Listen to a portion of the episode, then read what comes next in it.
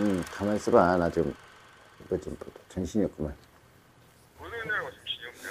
응? 사진 보느라고. 뭔 사지?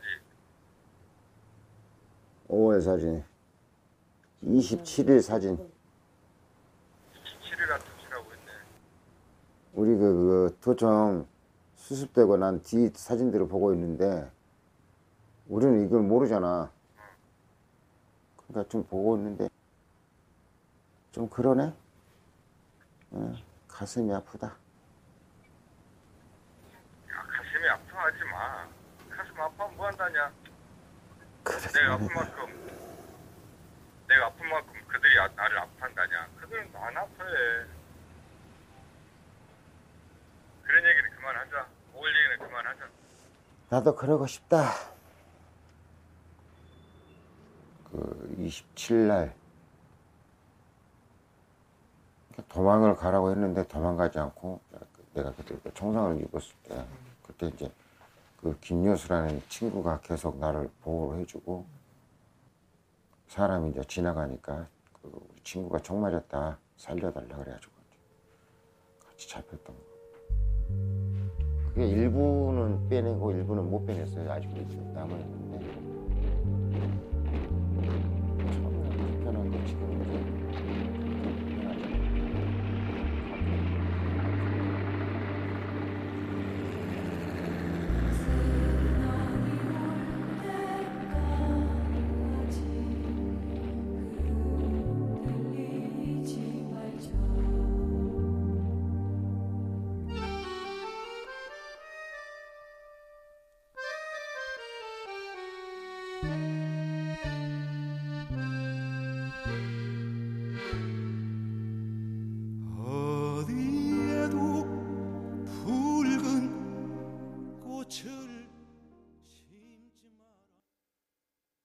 2022년 5월 18일 수요일이고요. FM 영화 음악 시작하겠습니다. 저는 김세윤입니다.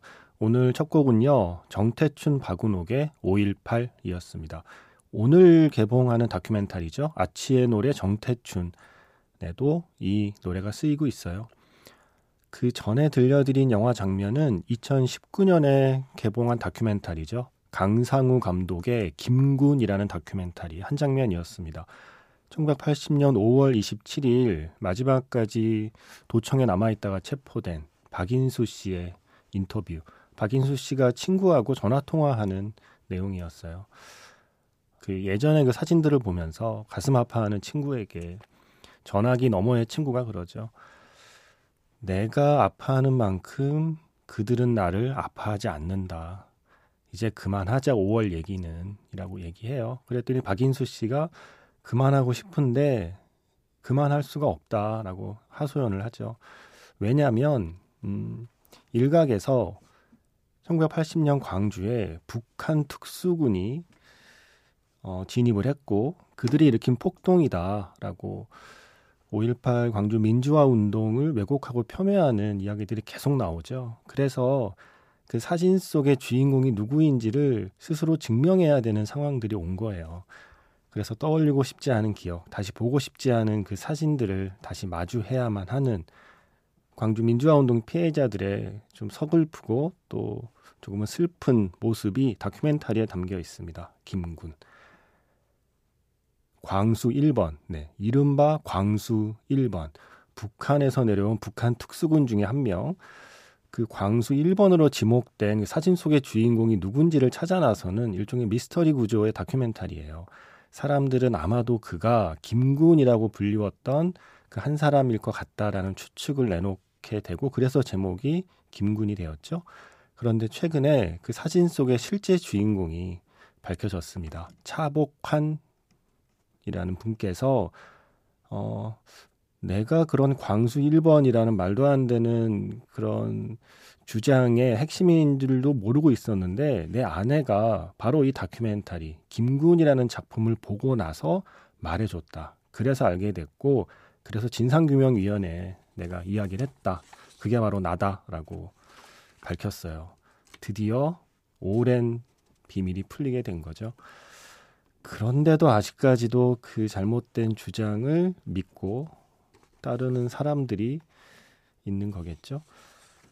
음, 어쨌든 그 말도 안 되는 주장이 말도 안 된다는 걸 증명하는 게 참 오래 걸렸습니다. 바로 거기에 이 다큐멘터리 김군이라는 작품이 큰 역할을 한 거고요. 함께 전해진 조금 안타까운 소식은 다큐멘터리에서는 다른 사람을 그 사진의 주인공으로 추리하게 되는데 그 인물, 네. 다큐멘터리에서 김군으로 지목된 그 인물은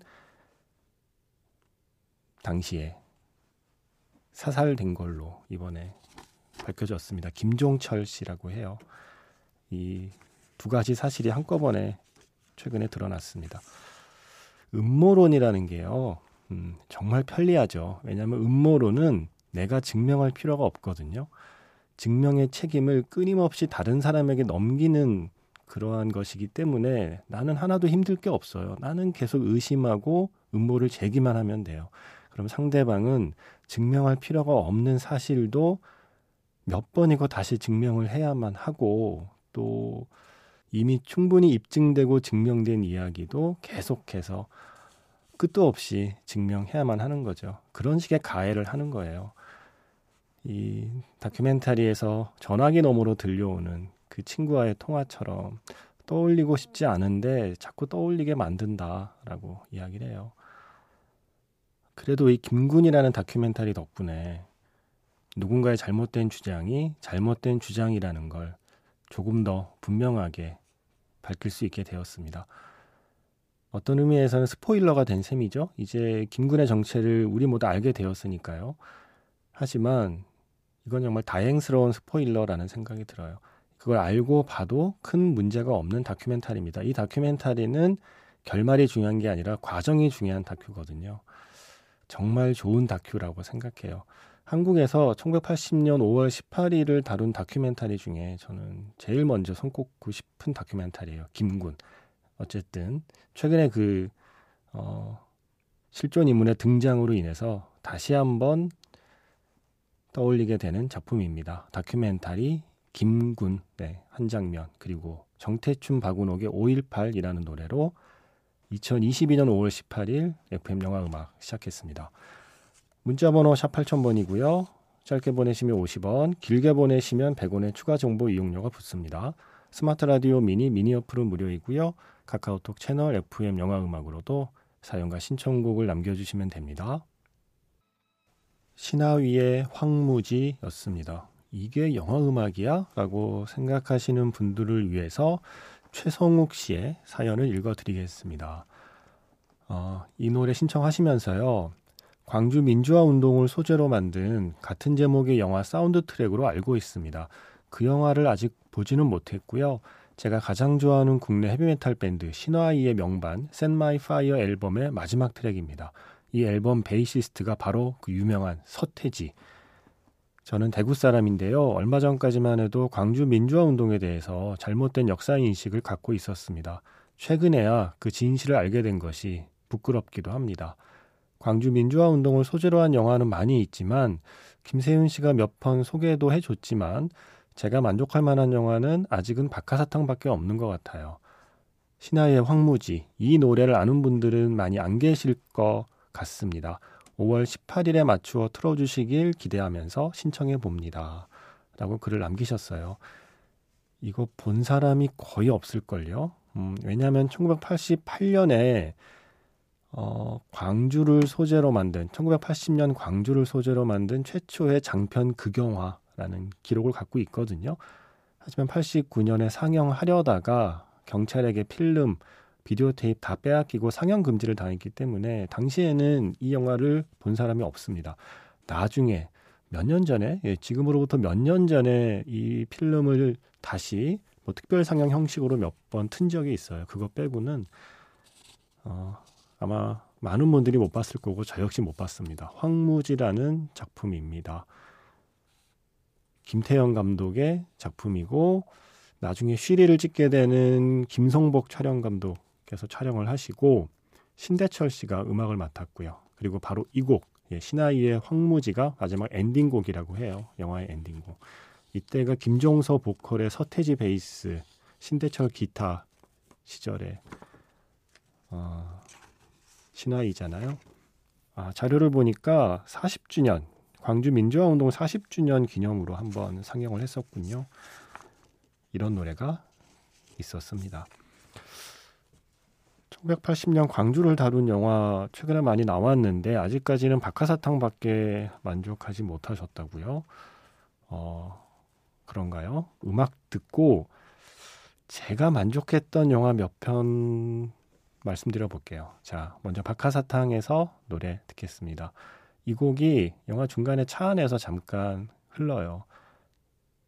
제가 좋아하는 밴드의 좋아하는 노래라 이 노래는 놓칠 수가 없었습니다. 영화 박하사탕에서 레인보우의 Catch the Rainbow. 박하사탕에서 레인보우의 Catch the Rainbow 먼저 들려드렸고요. 이어진 곡은 2007년 작품 영화 화려한 휴가에서 노고지리의 찻잔이었습니다. 마지막 그 도청에서의 그 항전을 앞두고 잠시 예, 잠시 찾아온 평화로운 시기에 이 노래가 흘러나오는 가운데 박원상 씨하고 박철민 씨가 이렇게 블루스를 추는 그 장면에 흘렀던 곡이죠. 아까 앞에서 최성욱 씨가 80년 광주를 다룬 영화 중에는 박하사탕밖에 만족할 게 없다고 하셨잖아요. 음, 반대로 말하면 실망스러운 작품들이 있었다는 건데 저한테 그런 영화를 꼽으라면 저는 화려한 휴가입니다. 네. 뭐 아무래도 기대하는 게 좀 있었기 때문인 것 같아요. 화려한 휴가의 만듦새나 그 시나리오의 흐름이나 감정선이나 캐릭터가 조금 도식적이라고 느껴서 저는 화려한 휴가가 좀 아쉽고 실망스러운 작품이긴 했어요. 그래도 그 뒤에 음, 몇 번의 시도가 더 있었죠. 상업영화 진영에서 만드는 시도요. 특히 택시 운전사 같은 작품은 그래도 어, 조금 낫잖아요. 예. 어, 그리고 약간 좀 애둘러서 애둘러서 광주를 이야기한 김현석 감독의 스카우트라는 영화도 있었고요. 임상수 감독의 오래된 정원도 역시 살짝 애둘러서 80년 광주를 이야기하고 있죠. 제가 아까 만족했던 영화들 말씀드린다고 그랬는데 먼저 첫 번째는 오늘 오프닝에 소개한 영화 김군 네, 이 다큐멘터리 김군 먼저 추천을 합니다. 그리고 아무래도 다큐가 맞네요. 음, 또 하나의 작품은 지난해에 개봉한 영화죠. 그때 FM 영화 음악의 감독님이 출연도 했었잖아요. 이뭉순 감독님이 출연해서 직접 소개해 주신 영화 좋은 빛, 좋은 공기라는 다큐멘터리. 1980년 광주의 5월 하고요. 저 지구 반대편 부에노스아이레스, 아르헨티나의 부에노스아이레스에 있는 5월 광장을 마치 서로 거울처럼 비추고 있는 그 이야기 구조를 갖고 있어요. 똑같이 군부 독재를 경험한 두 나라가 그 지난 역사를 지금 시점에서 어떻게 바라보고 어떻게 대하고 있는가를 비교하면서 풀어가는 다큐멘터리. 시야를 확장시켜주는 아주 좋은 작품입니다. 좋은 빛, 좋은 공기. 그 영화 중에서는 역시 이 작품이죠. 미량. 이창동 감독의 2007년 작품 미량. 어? 그게 왜 광주야? 제가 몇 번 말씀드렸을 거예요. 영화 미량의 원작 소설 벌레 이야기를 쓴 작가 이청준 선생님께서 이렇게 말씀하셨죠. 벌레 이야기라는 작품을 쓴 건 1980년 광주 민주화 운동 이후입니다. 가해자와 피해자가 있을 때 피해자는 아직 용서할 마음이 없는데 아직 용서할 준비가 되어 있지 않은데 가해자가 먼저 용서를 이야기하는 상황이 벌어졌습니다. 그럴 때 피해자의 마음은 어떨까요? 이 작품은 그런 절망감을 그린 것입니다. 이 작품을 영화로 만든 이창동 감독도 역시 똑같은 이야기를 했어요. 이거는 사실은 광주에 대한 이야기다. 그래서 영화 속에서 전도연 씨가 감옥에 있는 그 범인을 마주했을 때 큰맘 먹고 용서하러 갔는데 이미 용서를 받았다는 그 사람 앞에서 무너지는 순간이 나오잖아요. 음, 이것이 1980년 그 이후에 어쩌면 한국 사회에 대한 은유라고 할 수 있습니다. 그런 의미에서 저는 아직까지는 미량이 1980년 광주를 직접 이야기하고 있진 않지만 직접 이야기한 그 어떤 작품보다도 어, 가장 핵심을 찌른 80년 광주 영화라고 생각하고 있어요. 네. 요 정도가 제가 만족했다고 말씀드릴 수 있는 영화들이네요. 자, 어, 시간이 많이 지났네요. 음악 한 곡만 들어야겠습니다. 영화 미량에서 크리스티안 바소의 그리오요, 이 곡 듣고요. 영화 자판기에서 만나겠습니다.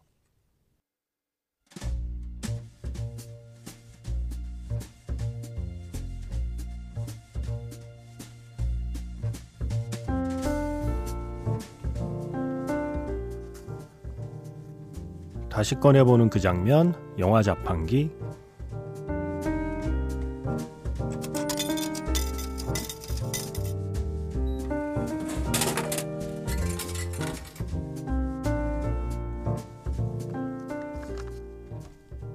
다시 꺼내보는 그 장면, 영화 자판기. 오늘 제가 자판기에서 뽑은 영화의 장면은요, 장준환 감독의 영화 1987에서 한 장면입니다.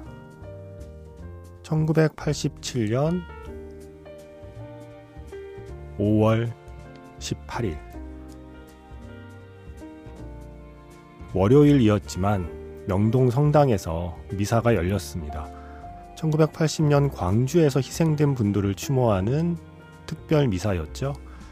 미사가 끝난 뒤에 뭔가 중대한 발표가 있을 거라고 미리 귀띔을 했기 때문에 많은 기자들이 성당 곳곳에 자리를 잡고 있습니다. 그때 천주교 정의구현 사재단 김승훈 신부가 마이크 앞에 섰습니다.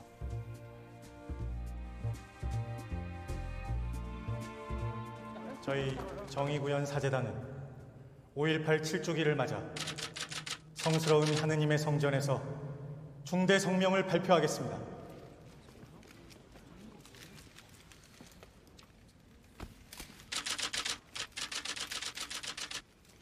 고 박종철 군 고문치사 사건의 진상이 은폐, 조작되었다.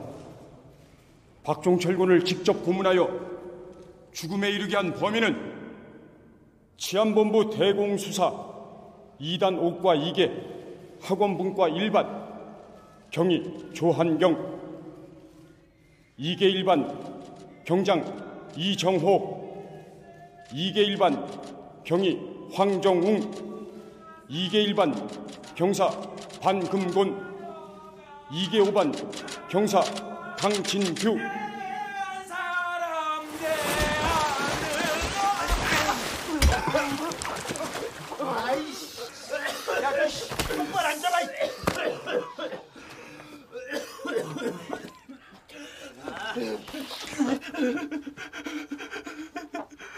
종철아, 여기 남영동이야. 너 하나 죽어나가도 아무 일 안 생겨. 종훈이 어딨어?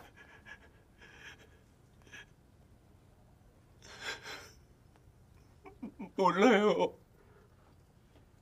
진짜 몰라요. 간만에 애국가 다 듣겠네. 사절 가자. 살려주세요.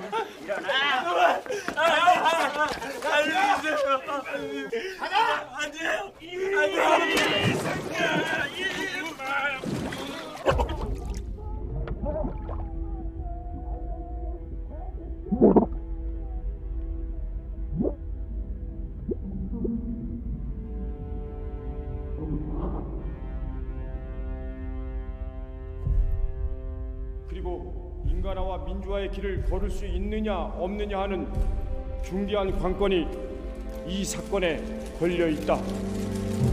1987년 5월 18일 천주교 정의구현 전국 사제단. 자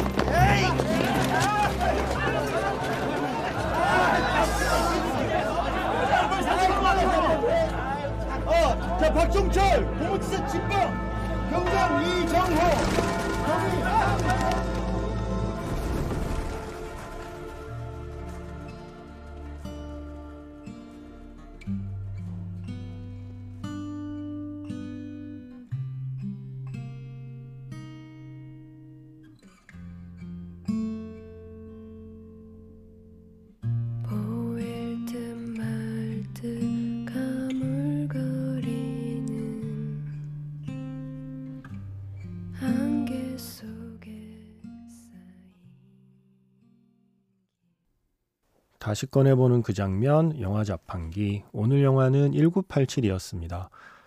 어, 앞에서 1980년 5월 18일 이야기를 했었는데, 예, 영화 자판기에서는 7년 뒤 1987년 5월 18일의 풍경을 영화에서 찾아봤습니다. 방금 끝난 노래는요, 김태리 그리고 강동원 두 배우가 함께 부른 노래죠. 가리워진 길이었습니다. 음, 실제로 1987년 5월 18일에 바로 이 명동 성당에서 이 고문치사 사건 은폐 그리고 조작에 대한 폭로가 나오면서 6월 항쟁의 기폭제가 되죠. 5월 18일은 여러모로 한국 역사에서 빼놓을 수 없는 날이기도 합니다. 그 디데이를 5월 18일로 잡은 것 역시 1980년 5월 18일의 정신을 기억하기 위함이라고 생각해요. 이게 매일매일이 똑같잖아요, 우리가. 어떨 때는 지루하기도 하고, 아, 또 뭐, 어제랑 똑같은 하루네, 라고 생각할 때가 있는데, 음, 살아있으니까 지루한 겁니다. 예, 살아있으니까 지루함도 느낄 수 있는 겁니다. 1987 마지막에 그날이 오면이라는 노래가 나오잖아요. 그날이 오면 어떻게 어떻게 될 거다라는 희망을 갖고 수많은 사람들이 거리로 나서고 또 앞장서서 싸웠는데 그래서 그날이 왔죠. 어떤 의미에서는 왔죠. 뭐 완전히 왔다고는 할 수 없지만 어떤 의미에서는 그날이 왔는데 그 그날을 정작 그 사람들은 누리지 못한다는 사실. 그게 마지막에 1987 엔딩에서 그 목놓아 외치는 열사들의 이름인 거잖아요. 그 중에 박종철도 있고 이한열도 있었잖아요. 그분들 덕분에 어쩌면 그날은 왔는데 정작 그 사람들은 그날을 단 하루도 누리지 못했다는 사실이 좀 숙연하게 만드는 이유가 아닐까 싶어요. 네. 매일매일이 똑같다곤 해도 영화 속에서의 어, 하루하루는 또 다르죠. 예, 5월 18일은 영화 속에 어떻게 등장할까 뭐 찾아보는 게 제가 하는 일이니까요. 오늘은 영화 속의 5월 18일을 어, 만나고 있습니다. 문득 이 곡이 듣고 싶어지네요. 영화 크레이지 있죠? 장마크 발레 감독. 아, 네. 또 이 감독이 세상에 없다는 게 문득 실감이 되네요. 장마크 발레 감독의 크레이지라는 영화에 이 노래가 쓰였어요. 로이 부캐넌의 The Messiah Will Come Again. 머사이어가 맞다고 하는데 이상하게 메시아가 좀 익숙하죠. 예. Messiah Will Come Again.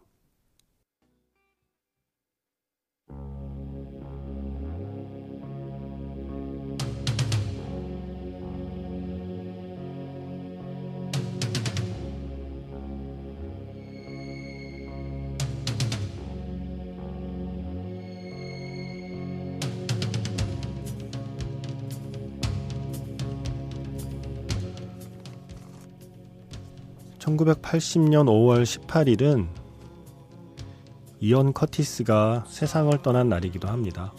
조이 디비전의 보컬이었죠. 그 이야기를 다룬 영화가 컨트롤이라는 작품이에요. 아, 이 영화 참 좋았는데요. 컨트롤. 조이 디비전의 이야기가 궁금하신 분, 이언 커티스의 삶이 궁금하신 분은 영화 컨트롤을 추천하겠습니다. 1980년 5월 18일에 세상을 떠난 또 한 사람, 이언 커티스의 목소리 지금 흐르고 있습니다. 노래의 제목은 애트모스피어고요. 저는 내일 다시 인사드릴게요. 지금까지 FM 영화 음악 저는 김세윤이었습니다.